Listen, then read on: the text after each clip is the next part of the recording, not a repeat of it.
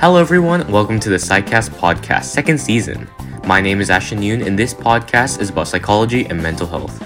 But this time for the new season, we have a new topic, which is life and healthcare and the process of getting there. This episode is the second part of my interview with Dr. Pelayo.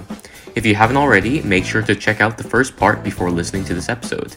Make sure to stay tuned. And then speaking of school and grades, how does sleep affect learning and memorizing things and how people can study better with using sleep? So there's a paradox of sleep, and I have to think of it from a paradox. One of the first early sayings in sleep medicine, one of the first scientists said, if sleep has no function, it's the biggest mistake evolution ever made. Because animals that are sleeping are vulnerable to being attacked. Right. So there's a more modern way of thinking about this, that we talk about neuronal plasticity, the ability for the neurons to adapt to change. Sleep is the price you pay for that neuronal plasticity. That's another concept coming, not from me, from other scientists. That what's happening is, think about the things you've learned today. Mm-hmm. You know, and you've learned some things today that are not important. Most of the things you learned today are not important. You know, what color was the shirt of a teacher wearing today? You know the color of that shirt. Somebody says, what color was Mr. Jones wearing today? What color is my shirt? Yeah. You'll answer right away. But is that worth remembering for 5 or 6 years, the rest of your life? No. So there's a lot of things you should forget. But there's also some things that are worth remembering. So if the teacher says something that was really funny or was important, you got to remember that. Right. And some things you weren't remembering for the rest of your life, and some things you remember for a little while then forget. So let's say that your school, that you have a locker, and you have to know the combination to your locker. Mm-hmm. Well, it's good to remember that when you're in high school, but you should not remember it when you're a middle-aged man. What's the point of that?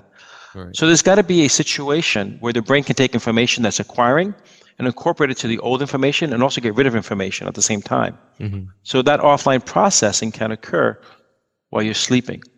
And another thing you think about humanity, one of the things that makes us different than other animals, to some degree, is our creativity, right? Being creative. I think that's in your email account, right? Or the name is to create something, right? I noticed that when I was looking up the link today. Well, creativity is a human function. Right, other animals are probably creative too, but it's something unique. It's particularly important for humans. Mm-hmm. And what's the biological adaptation of creativity? Well, we're animals, and our world is changing around us. Right. So our ability for us to adapt to a changing world, think about the ice ages and all the things that have happened. Mm-hmm. Humans can adapt to the environment. So the way you adapt is by being creative. So how do you take new information, incorporate it to the old information, come up with new solutions? Mm-hmm. Sleep seems to be how that works. And at some point, we can understand the physiology of creativity. And it's going to be tied into REM sleep probably. But there's a way the brain works. So there's something to that. So we think that sleeping helps us remember and help us forget simultaneously. Nice. And that's another concept that's important. Some things are worth remembering, some things are worth forgetting, and how does creativity work. And these are all things that have something to do with sleep. So that's important to memory. And this has been studied. This has been looked at. If you ask somebody, so connect two words together. But say, when I hear the word ball, what's the first thing that pops in your head? You say maybe baseball, for example. Sure. But if I wake you up out of sleep and I ask you what's the first thing you think when you hear the word ball, you may say something completely different. You may say meatballs or something. Mm-hmm. That's still connected, but it's not as tight a connection. Mm-hmm. So there's some looseness to those connections that occur, right? And that's part of it. And also, to remember things that are important, when do we go over them in our sleep? There's something called procedural memory. For example, if you do athletics, how do you go through a maze or how do you learn a play? You got to memorize the play. Or you've heard people talk about muscle memory. Well, how does that really work? Well, procedural memory seems to occur laying down in our sleep, specifically in our dreaming. And they've done experiments with rodents where they have little wires implanted in the animal's brain, and then they make the animal learn a maze to get a treat. And the maze, the firing pattern in the brain, has a certain pattern to it. Then when they have the animal go to sleep, they see if that pattern recurs. And then the animals, when the pattern recurs in their sleep, the next day those animals perform better. Uh-huh. So they've enhanced their memory. And it gets even wilder. When they're dreaming, the time is 1 second to 1 second, the procedure. But when they're in non-REM sleep, there's also memory processing in non-REM sleep, it speeds up by a factor of 7. So it's like fast-forwarding really fast. Sometimes people listen to a lecture by speeding it up. And your brain is going over these procedures at a really fast rate, really fast clip too. I see. They do things like memorizing word pairs. If somebody gets enough sleep, they have to memorize some words. Sometimes all you have to do is memorize, right? It's called declarative memory. Mm-hmm. This goes with that, this goes with that. And sometimes in high school we feel like that. We're just memorizing things randomly, rote memory. Well, sleep enhances that ability to do that. Nice. And it gets even more interesting. There's something, I don't know if you've heard about this yet, Ashton, something called targeted memory reactivation, TMR. I've heard of it. Targeted memory reactivation is now we're getting, not just talking about sleep disorders, as a physician I work with illnesses, but we can also talk about improving the sleep of people who are healthy or hacking sleep. So one of the sleep hacks that they've occurred to them is, let's say you have to memorize a series of words, random list of words, just pure memorization. And as you are doing this memorization, somebody pipes in a certain smell that you've never smelled before. Say lavender, some scent of lavender, something you never smelled before, some variation on that. Then when you're sleeping, they pipe in that smell again. And that's because you connected that smell with that word you're listening. And when you smell that in your sleep, next day, they test you and your scores improve. By reactivating that memory of the smell, you've also reactivated the memories associated with that smell, which was that word you're trying to memorize. That's called targeted memory reactivation. Oh, what that would have been helpful for my finals, but okay. Right now, these are novelties. Right now, these are novelties. Nobody's really figured out yet how to apply them on a regular basis. However, they did some research recently where they found they could use it to manipulate nightmares. Oh. So learning a set of words is nice, but some people have horrible sleep, and they have these horrible nightmares, so they don't look forward to sleeping. And again, they did something similar, where they tried to introduce a tone, a certain note on a piano, and they were trying to learn how to control their dreams, something called dream rehearsal. I don't know if you've heard about this. So typically, let's say you have a nightmare, a typical nightmare, you're being held down, or a nightmare that you're falling off a cliff, or a nightmare that you're trying to open doors and you can't find the key and somebody's chasing you. Sure. And especially if you have a recurrent nightmare, same nightmare over and over again. Some people are so freaked out, people have post-traumatic stress, reliving this problem. And the thinking is these people have trouble forgetting, because there's such an intense fear that they can't let it go. So the nightmares come the same over and over again. And what a psychologist will do is teach them a technique where you say, let's change it. Let's imagine it differently. There's a children's book you may own. I don't know if you own any children's books, but there's a book that you may have had when you were a boy called Where the Wild Things Are. Oh, Where the Wild Things Are? Remember that story? Yeah. It's a story about Max, and Max misbehaves and gets sent to his bedroom without dinner. Yeah. And then he falls asleep and he has this dream of these monsters. But in the dream, he actually plays with the monsters. He becomes the king of the wild things. So the things he should fear become his friends. Right. And that's dream rehearsal therapy, where something that's scary to you, you actually turn around. So that's something a psychologist will do with a patient who has nightmares, is let's imagine a different scenario. Let's imagine it differently. So somebody's going to hit you. You can make believe that they're made of marshmallows. They're made of ice cream. It's your imagination. Being scared of a nightmare is like being scared of a painting that you've made. You can change the painting. So dream rehearsal therapy, what they do is they try to teach you to imagine things differently. And it works, but it's a skill you have to work on. But the same concept I told you earlier about with the smell of the lavender, the targeted memory reactivation, has recently been shown to work also with nightmares. But instead of using a smell, they use a sound. So as they were going through the dream rehearsal therapy, they would play this like piano note. Yeah. And then when the person was in their dreaming, they would play the same piano note, and the person in their dream realized through the dream rehearsal therapy, and they got better. Oh, and so we're starting just now to think about how to get into the sleeping brain to enhance our lives when we're awake. And so that's a brave new world of this. And we don't know if the downsides of this or not, but this is where we're headed, where we're trying to hack sleep. And does that have to do with like lucid dreaming or like the whole hacking sleep, or is that like a whole different concept? No, there's all related to it. Lucid dreaming, as I mentioned before, was what I think started. That got the ball rolling in my head. Right, yeah. Right, I was 12 or 13 when I had that lucid dream. And I hadn't had any for decades until just about a week ago. I had a second lucid dream. Oh, really? After decades, I finally had another one. But when I talk to young people, that's something that fascinates them, because the younger you are, the more likely to have it. And I don't know if you've ever had a lucid dream, but people who've had lucid dreams never forget them. And people who never had them are very skeptical of them. Oh, have you had that experience of manipulating your dream yet? Like maybe 6 times? Good for you. Because you're in a world where there's no rules. And the question is it worthwhile doing? And lucid dreaming may be a hybrid state. It may not be pure sleep or pure dreaming. It's a hybrid state where you become aware of your dreams. Oh. One of the features of dreams I think is interesting is that people can't remember their dreams too easily. You got to work to remember a dream. Sure. Dreams are meant to be forgotten, it seems. And that's always been a curiosity about it, and the way I've come to think about it is, if we didn't forget our dreams, later in life we'd have a hard time remembering if something was really happened or did it happen in a dream. Mm-hmm. How you would just distinguish the dreams of your reality, excuse me, the memories of your reality versus the memories of your dreams, unless you forgot the dreams. Yeah, that's happening. So it's kind of like a reverse processing. And we take the phenomenon of deja vu. Mm-hmm. I've been here before. Maybe a sense of you remembering a dream too. So lucid dreaming ties into all of this. But lucid dreaming may be a recreational thing for the fun of it, but it also maybe be therapeutic and possibly could be pathological. If somebody has... some mental health issues. They may not do well with it, perhaps. Right now, I'm not aware of anything horrible with doing it. It's the sleep quality is not as good, though. It's not quite as restful, I think, with lucid dreamers. At the same time, perhaps because it's an altered state. It's not the full part of it. But something that I know has been measured, and I've seen, I've read this, is people who do lucid dreaming tend to be more creative when they're awake. They tap into that creativity. I see. And then, okay, so I wanted to talk about a little bit about what you're involved in, the organizations.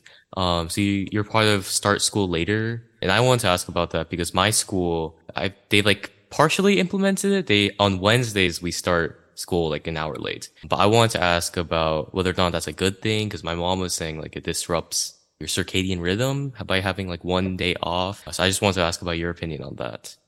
Sure. And I met your mom. I have a lot of respect for the work she does. Mm-hmm. So what you call that like a block schedule in some schools. Mm-hmm, so you're probably going to a private school, Ashton, then, right? Mm-hmm. Because in California, by law, they can't do that to you anymore. Oh, really? As of this year. Uh-huh. It was a 6-year process. I was involved in. But by law now in the state of California, California became the first state in the nation to have a law to protect the sleep of teenagers. But it only applies to public schools, public high schools and public middle schools.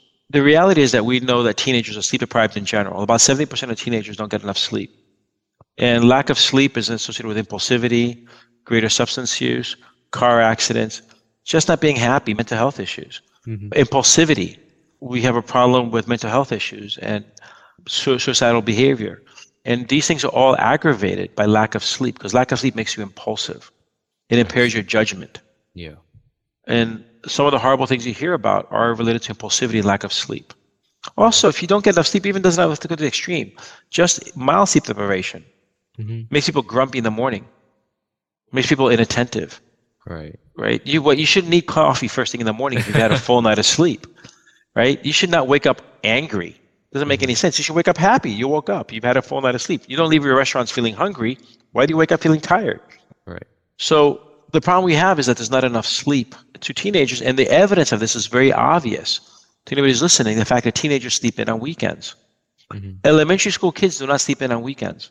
Oh, really? Right? Oh, okay. Well, think about your own life. When you were 7 years old, didn't you remember the joy of being 7 years old and waking up and saying, oh, it's Saturday. I don't have to go to school. Yeah. Remember the pleasure you had? If anything, you got up earlier. For my generation, it was a chance to watch cartoons. Right, I remember that the pleasure of waking up early in the morning when I didn't have to go to school. Yeah. So little kids get all the sleep they need. The only reason somebody sleeps in is because they're not getting enough sleep normally. Mm-hmm. So you know you're sleep deprived. Imagine if they dealt with food the way they deal with your sleep, as they do in high school now. Imagine if your parents said to you, listen, Ashton, Friday, Saturday and Sunday, eat all you can, because come Monday I'm going to starve you. And then come, Monday through Friday, I'm going to starve you. And then Saturday and Sunday, eat all you like because I'm going to do it again the right time. It wouldn't be insane. That's what they're doing with your sleep. Mm-hmm. Sleep has a vegetative function to it. It's an appetitive thing. So you're only sleeping in because you're not getting enough sleep. Right. So the sleep deprivation is a real thing. Mm-hmm. And what they found was that there's a shift in your biology. If I may, just let me finish this. Sure. When you go through puberty, humans and some other animals also, they shift the way they sleep. So there's a natural inclination as a population. There's always individual differences, but a population of teenagers tends to go to bed later to favor the night. Okay. And this also happens with some primates, marmosets, really cute little primates. If you've ever seen a marmoset, look at a picture of a marmoset. Uh-huh. They're super cute. They don't have TVs. They don't have cell phones. They shift their sleep when they go through puberty also. Mm-hmm. And it makes sense for a tribe of people. If you believe what I told you earlier, that sleeping is inherently a dangerous thing, right? There are issues with that. Well, if somebody's going to be staying up late at night, right, and then other people are going to get up earlier, and there's the whole tribe protect itself. So we have who's going to watch the fire? Maybe the young adults or the adolescents. Mm-hmm. So there's a shifting for you to go to bed later, but for budgetary reasons, high schools tend to start earlier than middle schools than elementary school. because they think, well, the teenagers can get to school on their own, and that the little kids do. So you have this perfect storm. It's been described as a perfect storm where your brain is shifting you to sleep later at night. Growth hormone is saying you want to grow taller. The physical lengthening of your bones occurs in sleep. You're not growing all the time. Your bones are getting longer in your sleep. So you have this growth going on, right? When are you going to make the femur longer? When you're not using it, offline.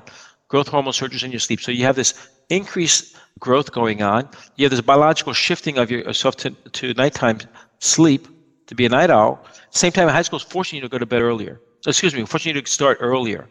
So you're being sleep deprived. And it's beyond sleep deprivation, Ashton, because sleep is not a homogeneous thing. There's different kinds of sleep. We talk about dreaming sleep and non-dreaming sleep. We talk about that as REM sleep, rapid eye movement sleep, and non-REM sleep. The REM sleep, your dreams dominate the last third of your night. Dreams are not evenly spaced out. Mm-hmm. The dreams get more vivid and more intense as the night goes on. So when you wake up too early, what are you cutting off? Your dreaming time. And teachers will tell you all the time, I want you to follow your dreams. But you have a school system that doesn't let you dream enough. They're cutting off your sleep. Right, yeah. It's a platitude. Follow your dreams. Well, let me dream, mm-hmm. right? So they're cutting you off, and that happens. And that's when we think memory's enhanced, creativity's enhanced, and they're cutting that off. Right. So what they've done was, and it's not a California thing, it was done over 20 years ago, they found that if they simply did one thing, make the school start later, the population of kids got better. And they kept doing it in state after state and district after district. They started finding that wherever they did it, rich schools, poor kids, didn't matter socioeconomic status because everybody sleeps. If you gave the teenagers a chance to sleep longer, they took advantage of it. The cynics would say, well, if school starts later, they're just going to stay up later. Mm-hmm. Well, you could be cynical and say that, but this is science. You should measure it. Do the experiment. And the experiments were done. When the school shifted by an hour, the kids got about 40 more minutes of sleep.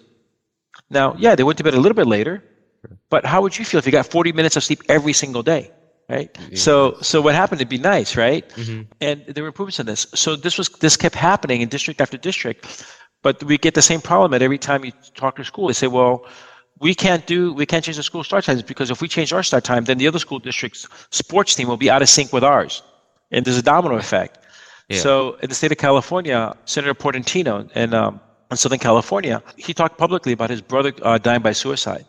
Mm-hmm. And when he learned that there was a possibility of decreased suicidal behavior in young people by giving them more chance to sleep, he took on this project and he championed it through the legislative body. Mm-hmm. And it got vetoed. It took us 3 turns in the legislature. Governor Brown vetoed it to get it to pass. And Governor Newsom, thankfully, did sign it into law. And then we gave a 3-year implementation process for it. But the reason we did it statewide is so we stopped having the arguments between school districts about what time to start and do it statewide. Mm-hmm. And it's for public schools. So for your school, I would ask them, and you just have to petition it. You just got to insist. So your mom is correct. That block period may alter your circadian rhythm a bit because there's a change. But that's because you're shifting a little bit, your sleep. Right. But the bigger issue is you're getting more sleep. Mm-hmm. And the cynics will say, well, the kids are just not going to use up that time to sleep more. I always say that's kind of like saying that I know my kid is starving, but I'm not going to give him more food because he's not going to eat it. That's not true. Yeah. If you're starving, you're going to eat the food. If you're sleep deprived, you will take the sleep. And that's what's been shown. Mm-hmm. This is not speculation. The data has been done. The experiments have been done over and over again. We get the same thing over and over again. There's not a single health organization that opposes teenagers getting more sleep. And that was an international movement. And California is a model for this. So, by the way, I started when I was in medical school visiting high schools in the Bronx, in junior high schools, and that's how I got involved in this, and learning about young people and how they slept, especially adolescents. Mm-hmm. So now California is a model for the rest of the world on how this goes, and the law just got implemented this year for the first time. So hopefully somebody in your school is listening to you. I don't know, do people in your school listen to your podcast? Maybe later. I only have a few friends who know about this, but... Well, you should got to get your administrators involved. Mm-hmm. That's what you really need. You need some parents that are just going to stick to this and say, this is not right. Yeah. And you'll see. Mm-hmm. So do you have any final tips for viewers who are watching this who are in high school and are affected by the whole school system or they're getting limited sleep? Is there a way for them to compensate for that or A couple of things. First thing, it may sound ridiculous, but I told my kids early on, sleeping is more important than doing homework. Sure. Okay. Because you can do your homework and pass the thing, but you're not really learning, mm-hmm. right? It's about health. So you want to make sleep a priority in your life. So what you want to do is block off how many hours sleep you're going to get and then work around it. Mm-hmm. Homework has become a very almost done by committee. I don't know how you do yours, but people always want to blame the cell phone. True. Because that's what's different about your generation than your parents' generation. They didn't have cell phones when they were teenagers. And my parents' generation blamed rock and roll. And my grandparents' generation blamed jazz music, or they blamed the TV. They always blame something that's different. Reality, this is biology. Remember, the marmosets don't have TVs and don't use cell phones, and they do the exact same thing that teenagers do. So block off your sleep, make that a priority. The way homework is often done these days is you do it in small groups. So even though you're in your room by yourself, you may be actually interacting with other teenagers and helping each other out doing it. So yeah, we were talking about like tips for listeners about how they can like make up for the loss of sleep school system. So basically, you want to make sleep a priority in your life, and it's easy to say, hard to do. You lock in the wake-up time. Keep the same wake-up times on weekends and weekdays, within an hour or two at the most. Take a nap if you have to. See, anybody, the way they sleep, you can sleep longer, you can sleep less, right? You say, I like to get 9, I can buy with 6 or something. So learn as a teenager, start getting by as little sleep as possible, but then you're getting fragile there. You really want to optimize your sleep to the point that you wake up feeling refreshed. Also, I think for any of the teenagers out there that, or anybody listening, that if they find that they're tired no matter how much sleep they're getting, that no matter how much sleep they get, they're tired, then there's something wrong with the quality of your sleep. Instead of trying to get more hours, speak to a physician about getting seen and having your sleep measured by a sleep physician. Now sleep medicine is readily available throughout the country, and you can get it checked out. Think about the things that are interrupting your sleep. They're going to always say the same things to you. Don't read in bed, don't watch TV, but reality, that's not where it's at. Oh, they're going to blame the light. And those things play a role, but what plays a bigger role is the content. Are you looking forward to sleeping? Are you making sleep a priority for yourself? That's what you really want to do. You should not have to sleep in if you're getting enough sleep. Or how to do your homework proficiently, or cut back on your academic load. You're not, life is too short to be hurting yourself. Remember, what you're really doing is cutting off your dreams. Waking up early, cutting off your dreams. Yeah. And that's kind of a special thing you get to do. All right. Well, I think that last question about wraps it up. Thank you so much for joining me today. I really love talking with you. And yeah. That was super interesting. Sure, I'm happy to continue this anytime you like. And I wish you luck in the future for you. Yeah, you should be very proud that you're getting this done. Good for you. Thank you so much. Good job. Bye-bye. That's it for today's episode. Thank you so much to Dr. Pelayo for joining me today. After hearing about high schoolers' sleep needs and public high schools getting more time to sleep, I really hope my school does the same. It was really fascinating to learn about our brain, sleep, and dreams. This was the end of my whole interview with Dr. Pelayo, so thank you everyone for listening, and goodbye.